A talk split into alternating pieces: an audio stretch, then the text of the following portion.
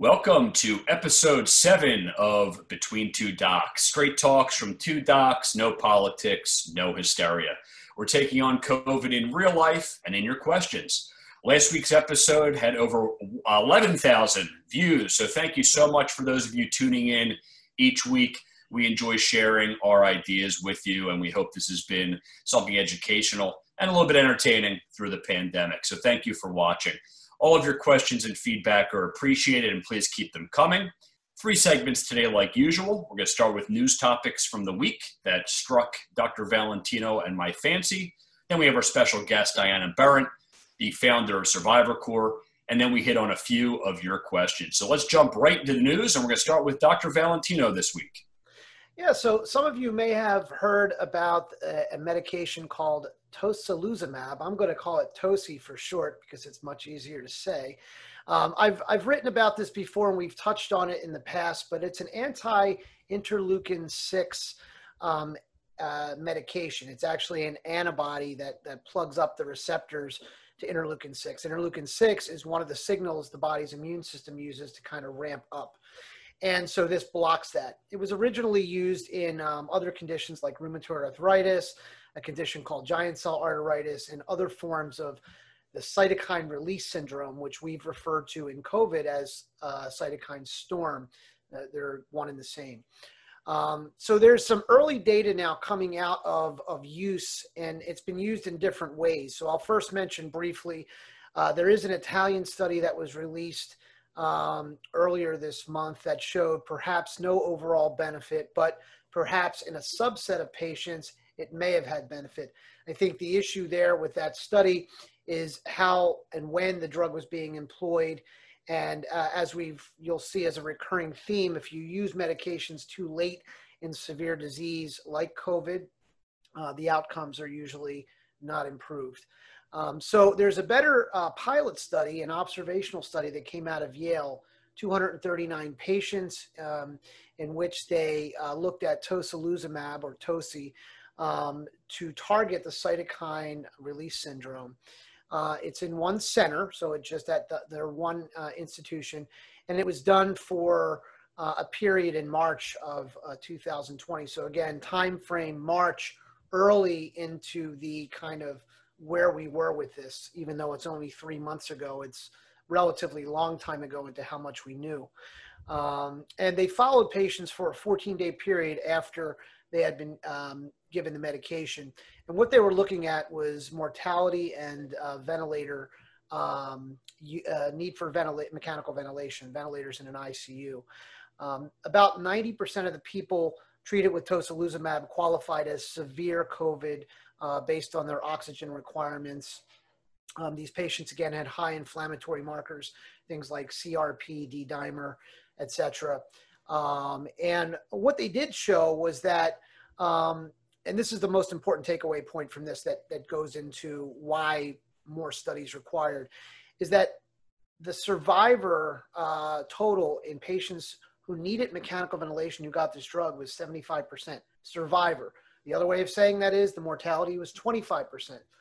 So up until now, we've seen mortalities on mechanically ventilated patients with severe COVID to be reported as 40 to 90%, depending on the center and the country that's releasing the data. So this is something that bears a lot more investigation. And so the authors of this um, rightly conclude that this does need to be looked at in a randomized controlled uh, fashion in a much more controlled you know study, but there are a number of studies enrolling um, tocilizumab and drugs just like it currently in process. So we're going to see a lot more about this. I think the drug is very promising um, from having used it personally and also from uh, experience from other colleagues. And again, the issue here is using it earlier in severe disease. Not a medication to call Dr. Cohen and say, Can I get this? I'm sick at home. It's not for mild or even really moderate. It's really for the more severe people progressing. Um, so stay tuned to that, but that's, uh, that's important information joining us in the community these days. Yeah, it's always exciting to get news on promising treatments, and please don't call me. I cannot get this for you. uh, my, my, my story this week, uh, there's a little bit of overlap in states in our country starting to quarantine uh, for forced quarantine on other other travelers to their states as well as the European Union. So, news this week out of New York, New Jersey, and Connecticut, they said, look, if you're coming to us from a high risk state, and they gave a list, you know, Arizona, Florida, Texas, California, you have to quarantine before you come into our state, or once you come into our state for 14 days. Uh, the European Union a little bit before that said, hey, we're going to make a list of foreign countries where if you want to come into the European Union, which covers most of Europe, you, you can't come. We, we don't want you here. So not only can't you just quarantine for 14 days, but they don't want you coming into their country at all. So we're starting to see a little bit of the haves and the have nots here. You know, Florida months ago, or maybe it was even less, it seems like months ago, said we don't want New Yorkers coming down here because that's where the epicenter of this virus was. So now, in a little jab to the other states, these uh, three northeastern states are saying, look, if you want to come here, you have to quarantine. So the difficulty with all of this is it's not super enforceable. There's no one set up at the borders of these states. There isn't a quarantine police. Uh, the expectation is that if you're coming from a high risk or a uh, higher infected state to a lower infected or lower risk state, you might not want to do that. I don't think it's going to stop droves of people wanting to go to New York, New Jersey, Connecticut this summer, but it does put a little bit of pause into your summer plans. Europe, however, a little bit easier to enforce as most people are flying there. To get through airports might be complicated if you have an American passport. Europe eventually is going to have to balance their need for tourism dollars with the scientific evidence that's out there. And some of the state, uh, countries like Greece uh, and Portugal right now are saying, you know what, I don't want to sign on to this. We really need these tourism dollars. Uh, Nine million Americans traveled to Europe last summer, and that leads to billions of dollars in tourism. So basically, what we're seeing is little ideas being thrown out to seed in people's minds saying, look, if you're coming from high risk to low risk, we don't want you. The reality and the enforcement and the prosecutorial piece of this is very low, but it's showing sort of divisiveness from state to state and country to country. So more to come on that, but that definitely struck me as being interesting little headlines this week. We're now going to enter our second segment. We are very pleased to have a special guest today. We have Diana Berrent. She's the founder of Survivor Corps, which is the largest COVID related grassroots movement in America. And uh, we are extremely pleased to have her today to educate us and inform us on what looks to be and has been a very promising uh, treatment for people who are suffering from COVID 19. So, the first question I have for, for Diana is you know, how did you learn about convalescent plasma and what made you create this organization to handle its distribution?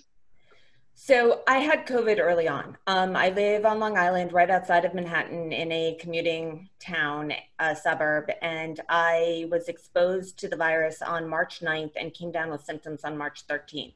So keep in mind, this was before everything was shut down. Uh, March 12th was the last day of schools up here.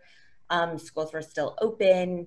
Everything, it, it was brand new. I was one of the first people in my area. I to really fight like hell to get a test finally got tested and realized um, I went very public with my story. And so I was really one of the first people in my area in Nassau County, which is a very congested um, suburb of, of Manhattan, of New York City. Um, I was the first to have a positive diagnosis and go forward with my story.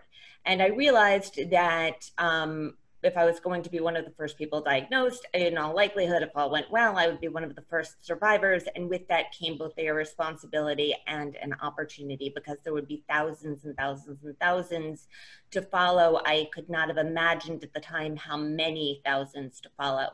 Um, at the same time, I started getting email from Mount Sinai, which had the first convalescent plasma program up and running in the country um, but specifically in New York. And because I was the only person anybody knew who had come forward and said that they had COVID, and they were looking for convalescent plasma donors. Um, I am not a scientist. Um, I took last science class I took was the uh, easiest one that they offered my freshman year of college at Kenyon. Um, baby psych uh, did not prepare me for this.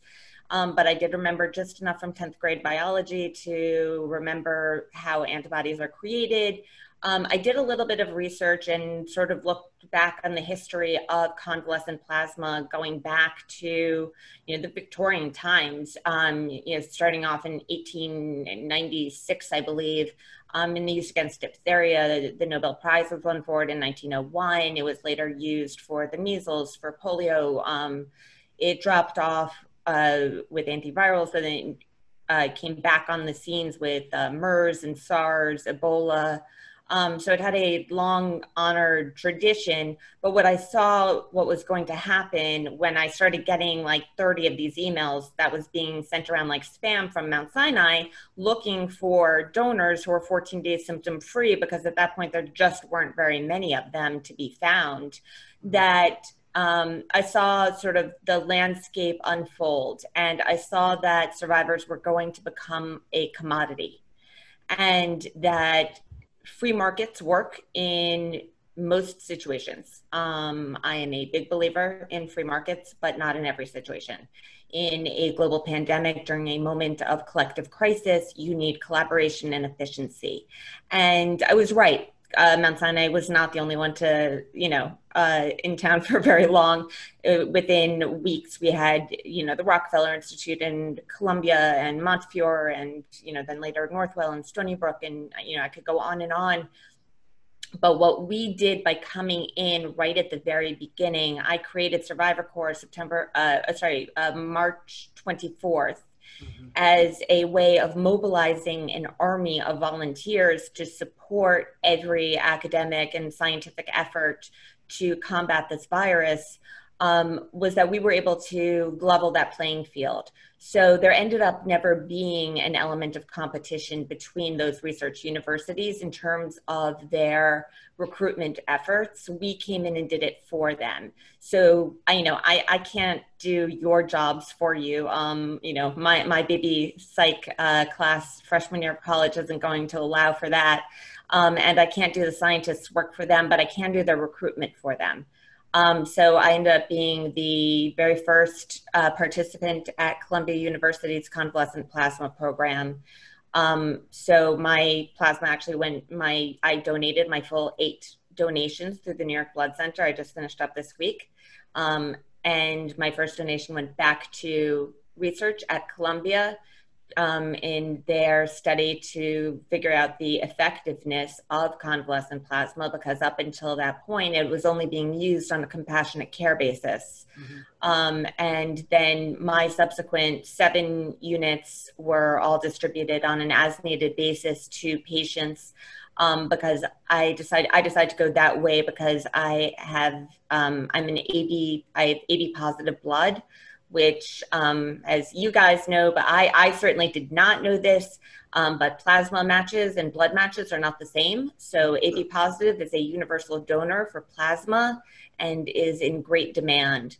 So um, that is so that's a little bit of of my story. Um, I started the Survivor Corps group, a Facebook group, which now has over sixty one thousand members. Um, it's open to everybody, and has really become a tremendous resource for uh, medical professionals as well because we are seeing uh, we've basically amassed the greatest data set on survivors that exists. Mm-hmm. and in that we are seeing symptoms weeks ahead of the medical community um, weeks ahead of it hitting the presses. We saw covid toes weeks in advance um, we are seeing ocular issues now that I have not heard another a doctor confirm or I've not seen a paper done on. We are seeing, um, you know, real live data, the long tail effects of the long haulers, mm-hmm. um, you know, so many aspects. Um, so that is one element is our community. And our other element is we have a website, survivorcorps.com, which is basically a one-stop shop of how to get involved. If you have the antibodies, you can save lives. Um, so whether that's through a plasma donation or through participating in a study, I was just mentioning one of my favorite ones is one through Stanford. Um, I'm a big Fitbit wearer, and it tracks your whatever uh, oh, uh, wearable fitness device is And what they are hoping to do is they think that they can actually track by by looking at that data, they can predict, they can tell you that you have COVID before you are symptomatic. Um, so there are so many ways that you can participate. Um, as a survivor, you have superpowers. Uh, you know, in, as I like to say, inside the arm of every COVID 19 survivor are the antibodies that will lead us to a cure. But we also have the answers um, that will lead us to a cure in terms of our long term symptoms, in terms of so much that we can offer.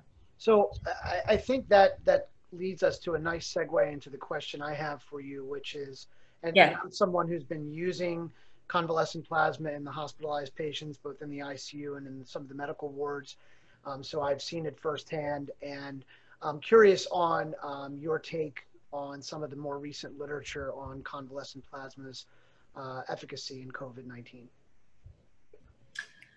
I mean, I'd be interested to hear what your experience has been. I think that the, um, you know, the most obviously frustrating element of knowing where we are with it is that it has, up until this point, outside of, I believe, Johns Hopkins, Columbia, and Mayo, um, been used um, almost exclusively as a, you know, last ditch effort um, in under situations of compassionate care. So to give this, you know, last ditch of antibodies to somebody who's already in full organ failure, you know, I'm no, I'm no doctor, but that doesn't seem to be like, you know, the yeah. greatest, the greatest measure. Um, the most recent data that we are seeing come out is saying that not only is it um, not harmful, which is extremely important to keep in mind. Um, that it does seem to have a positive effect, yeah. um, although they're still trying to figure out the exact timing and yeah. the potential also of turning this direct transfusion into a treatment yeah. through a hyperimmune globulin product, um, which would really change the landscape of plasma derived therapies? I, I think um, I, I would echo that. I, early on, it was being employed later, and, and this is as we were fumbling through our way of how to approach yeah, Of course. We're talking back in like March and early April. As we move forward, we started getting it into patients earlier as they present it with more severe signs of uh, either symptoms or they had the cytokine release syndrome, also known as cytokine storm, right. um, that would theoretically benefit from this. And uh, I, I personally, again, this is my anecdotal experience from having used it. I think you're going to see the data moving. If you employ it earlier in the course, you're going to yes. see better outcomes, as it is with many therapies in in right. this and other infectious diseases. I, I, think I think that every every doctor I have spoken with is in agreement. Yeah. Um, that it was just a matter of having to get the trials done um, to get the plasma first deriving the plasma sure. and and getting it through and getting those studies done but yes absolutely i think that there's no question that giving it at you know along with last rites is probably not optimal mm-hmm. um, but there there are really incredible potentials even the possibility of it to potentially be used prophylactically yes um, I mean, and that that's that is really extraordinary. Um, and so, as you know, as we heard Dr. Fauci say the other day, and the New York Times report this morning, um, there is this increased interest in convalescent plasma in its potential as a therapeutic, um, not just as a patient infusion. Mm-hmm. Um, so, you know, we have fractionators, you know, like Grifols and Takeda and CSL Behring and the other ones who are mentioned in the Times this morning, who are all working to create, um, you know, first of all, collect enough plasma to do this, which is why I tell you all if you have the antibodies, please go donate go today, go to survivorcorps.com, click on the fight is in us, put in your zip code. It will tell you the closest place that you can go donate. Um, you can sign up. It will send you an Uber voucher to take you there and home. Um, do it not once, do it every, as many times as you are able. I capped out at eight times because those were the rules according to the New York Blood Center. Um, if you go to one of these fractionators, you can go every other day. Um, you can even get paid for your efforts, um, you know, a, a modicum of compensation, but nonetheless, you know, the more important compensation is the fact that you are truly helping to save lives. Because if they can gather enough plasma to create these concentrated forms, yeah that could be that could be really a game changer in terms of being able to be used prophylactically with um, frontline workers, with people who work in um, elderly, you know, care facilities. I think an important um, correlate to that, that that the viewers and listeners should know is that by donating multiple times, you're not depleting yourself of yes. antibodies. Um, your your body's immune system has these memory cells that will continue to produce them for a a time. We don't know how long that time is yet. That's still being studied, but um, you're not depriving yourself of the antibodies by donating. So I cannot thank you enough for pointing that out. That's a question I get asked all the time, and I'm sorry that I did not mention that. It is not a zero sum game. You are not giving away your hard earned antibodies, you are sharing them. Um, your body will keep on producing them. You can just go through the process of what plasma donation entails, because obviously there's always a fear of needle I want to tell you just how incredibly, not only is it easy, it is one of the most rewarding experiences of my entire life. Um, and, you know, I, I think I can count on the fact that my husband and kids are not watching this right now. I will put it up there with being as rewarding as getting married and having children. Um, I, I, I mean, that's, that's pretty serious. Um, you know, look, it, they say, you know, they say in the Jewish tradition that to save one life is to save the world. And you have the opportunity in 28 minutes to save three to four lives. Um, and all that entails is it's actually easier than giving blood. So I'm going to actually show you my arm because I just did my eighth donation in 10 weeks. And you can see there's no mark, not a bruise, nothing, nothing, nothing. Um, it's easier than giving blood. You go in, um, you do need to meet the same criteria um, as it is to give blood. So your iron count has to be high enough. And one of the things that we are seeing is a lot of post COVID anemia. Um, so that's just something to be aware of. Um, you have to weigh a certain amount, you know, all the sort of standard things, your blood pressure, you have to be symptom free. Interestingly, um, when that, the uh, question that comes up is, I still can't taste or smell fully. Does that count as symptom free? Um, that is officially not a symptom when it comes to plasma donation. Um, that is the official line on that. Um, so I can tell you that one. And you go in, they slip a needle into your arm. Um, these are pro phlebotomists. These guys, they know what they are doing. They are so good.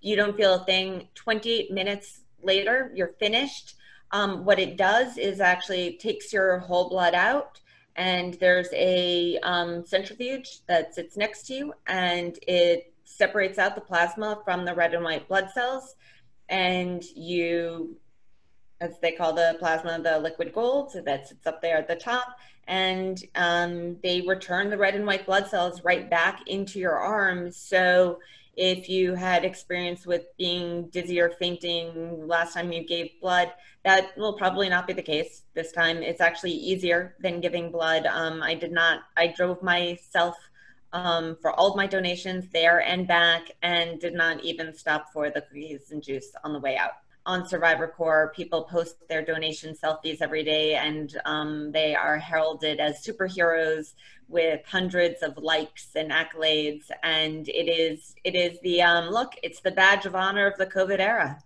Yeah.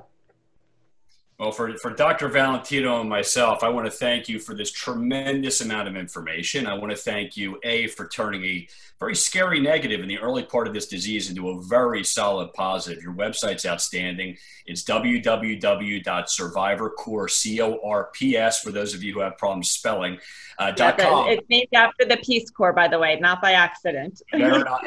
Don't go to survivorcorps.org. They sell generators. Exactly. You don't want to go there. Exactly. So go tried, yeah. This is a way you can give back very easily. We're all struggling in this time, and what better way to give back and make yourself feel good in a natural way than to donate plasma for research, for health, for saving lives. So, thank you so much for coming on. I look forward to going through your website a little bit later this afternoon. Everybody, please explore it. If you're checking antibodies and you're IgG positive, please consider plasma donation. It can save a life. Thank you so much. And for our next segment, we're going to address the questions that have come in in the past week or so from our Gmail account. Thank you for all of your questions. Uh, the first question that came to me, and it's been a common theme, is thoughts on school reopening. The question was specific to a county, but I think it applies to, to all counties. Uh, we are now end of June. Schools in most of the country aren't going to open for two more months. There's three possibilities here, and I don't, I don't have a crystal ball. I wish I did. You're going to have either kids coming back to school with tons of guidelines. You're going to have a hybrid program where there's going to be some kids in school and some kids at home doing virtual learning, or you're going to have a complete pivot to virtual learning where all these kids are going to be at home for a little while we're still two months away from decision making. And I think this decision is going to be very geographically based and also based on the means of the communities that this affects. Anything they're saying now, and they can issue 17, 20, 35 pages of guidelines to address these, are really not applicable until we know what the framework is going to be. School is going to be different, that much we know. School is going to come back, that much we know. In what form, we don't know. My guess right now would be a hybrid form with half the school being there some days so they can be socially distanced, half the school at home learning virtually if that's doable with Wi-Fi connections and computers, which is a challenge in many parts of the country until we get closer to treatment or vaccine. I don't see a full return in most areas. That's not saying that your area won't have that, nor am I seeing full virtual learning. Uh, I think the complexity of that that we've seen in the past three months was really tough and really inefficient, although they have a couple more months under their belt. So definitely a stay tuned item from my standpoint. It's going to be very geographically driven. I think kids in Montana are going back to school.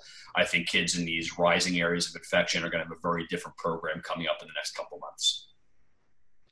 Yeah, and, and a, a, topic you'll hear more from us, I'm sure, as this evolves. And um, my my uh, question is one about you know the uh, some data coming out of China about the waning antibodies after having uh, COVID infection. So we've talked and, and written about this that we don't know how long, if you've survived COVID and your body's made antibodies, we don't know how long they last for. Um, we can extrapolate from from SARS, uh, another coronavirus, and, and those uh, may be somewhat over a year to two years. Um, but we really don't know. COVID hasn't been around long enough for us to know. So there's some data trickling out of um, China, which said that uh, after even a few weeks to months, there were waning levels of antibody. There are a number of questions to be raised about this, and obviously, this is an area where we need more study from other countries and lots of um, uh, genotypically different individuals um, because everyone's immune system functions differently, and there's genetics are inherent to that. Um, I think you know, the the questions I had when I looked at this was, you know, what assays were they using to measure these antibodies? Um, we we all know there's problems early on with some of the antibody assays, and if they were using them early and maybe picking up the wrong antibody, maybe we're not seeing a true titer um, change. Maybe it's a little bit off because of that. So I really am at pause to say, oh, a couple weeks you're going to lose immunity and then you're going to get COVID again. It's just not an experience we're seeing. Again, um, hard pressed to find true cases of actual COVID reinfection in somebody who survived it. Yes, I'm getting anecdotal reports emailed to me or messaged to me. Um, somebody was negative, then they were positive, then they were negative and positive. We've talked about how the uh, nasal RNA can be a little bit unreliable and you can have persistent RNA present even after you've recovered and you're not clinically ill. So there's a lot of variables to throw into it. I think this is an, an area where we want to continue to watch, but we won't probably have the true answer to this for you know at, at least another six months to 12 months, just seeing how this this unfolds. Um, but a good question nonetheless. The uh, next question on our list for this week, and uh, summer is here. Um, you know, what what can I do for vacation? Can I go to the beach? Can I go to restaurants? And I'm going to answer these together. The answer is yes. Um, outside is our friend. Outdoors is our friend. We've seen very little spread of virus in outdoor situations. Beaches, while crowded at times, you can still socially distance. And uh, I've been to the beach. I was there several weeks ago what is usually a crowded beach was about three quarters full, and everybody was socially distanced. Families were sitting together, they were sitting at least six feet apart, and the breeze was excellent. And beaches typically have a little bit of wind, so very tough to get this on a socially distant beach. Restaurants, same thing. Eating outside is wonderful. Even when there's not a pandemic, eat outside now when you can. Would I want to be inside in a restaurant right now? Not necessarily. Uh, a lot of restaurants are getting very creative. Those that are lucky enough to have outdoor seating are utilizing that. Those who aren't lucky enough are utilizing their parking lots and setting up tents and tables to get people outside to prevent spread of infection. We uh, were fortunate enough to have dinner outside last night for the first time since early March. I forgot what it was like to actually order food from someone else who wasn't a family member. Tables were spaced out beautifully. The menu was on our phone. They gave you a QR code to go onto all the servers were a mass. The tables were socially distanced. We had a great time. It was really a welcome change in the routine. So, beaches and restaurants are absolutely available. Support your local restaurants, get to the beach, socially distance, wear a mask, and wash your hands, and go and have a great summer in a responsible manner. Phenomenal. Uh, I need to partake in some of that too. Um, so uh, the the question uh, raised this week is uh, to me a couple times was um, the COVID smartphone apps. Are you using them? And interestingly enough, you know, I am an early adopter of technology. I'm, I'm certainly not a technophobe, but I think um, this is one area where I, I dove in a little bit, checked it out, and then pulled my feet back out of the water. And I'll tell you why. So these apps, you have to install them. They're not automatically just in your operating system. Um, and they're available for both um, Android and, and um, uh, iOS-based uh, smartphones. I haven't checked other ones. Um, basically, what they do is they um, allow you to enter data about yourself, about where you may have um, uh, been traveling, uh, about some uh, symptoms you may be having, and this is the key issue. You self-report symptoms in there, and it's got a whole list of common COVID-related symptoms, which again are not COVID-specific. You can get a lot of these things from any other type of viral upper respiratory infection or bacterial in some cases. Um, and so uh, you put all this information in, and then it, it shares where you are by GPS. And then it also, you give it permission to communicate with other um, similar devices near you. So if you're reporting that you have perhaps a fever a cough and some COVID symptoms, um, the app might flag you as COVID possible, and then it might share information with people you've been closely around. Maybe it's in a grocery store, uh, maybe it's in church or some other type of location. Um, and it might alert them that they have might have come in contact with somebody who has COVID. Um, the problem here is it's akin to having, you know, there's an old joke out there about the uh, having the public have access to the emergency brake on a on a high speed train, um, which they don't technically have. You can ding the thing, but it's not going to stop the train necessarily itself. However, this is the same idea. So you could have anybody putting in any information they want. They could be messing around with it. We know how people do things on social media just uh, you know, sometimes out of spite to be funny. Um, these things wouldn't be that funny because they'd be alerting people and making them nervous or concerned that they've got something that is maybe totally baseless. And there's already enough anxiety out there about COVID symptoms. I know uh, Dr. Cohen and myself get calls and messages all the time from patients. You know, I've got this or I got that. I think I got COVID. And most times they don't have COVID, but still, there's a lot of anxiety and, and, and concern. So for right now, my own opinion, I'm backing away from them. I'm sure some people will adopt and want to use them, but I'm just going to sit on the sidelines for this one, and you can do as you wish. Dr. Valentino, stick to Candy Crush. Probably more entertainment value at this point. So, thank you all uh, for tuning in. We're going to continue to introduce special guests each week. For episode eight, we plan to have a local dentist talk about their return to practice. And of course, we are open to your ideas as well for folks that you'd like to see us interview in our middle segment each week. Please continue to send questions to between two docs, TWO docs at gmail.com. We read each and every one, and we hope to continue to respond to a handful each week. And we plan to introduce a new episode weekly as long as this pandemic allows. For Dr. Valentino, and myself, thanks for tuning in. Please stay well. Please be good to each other, and we will see you next week.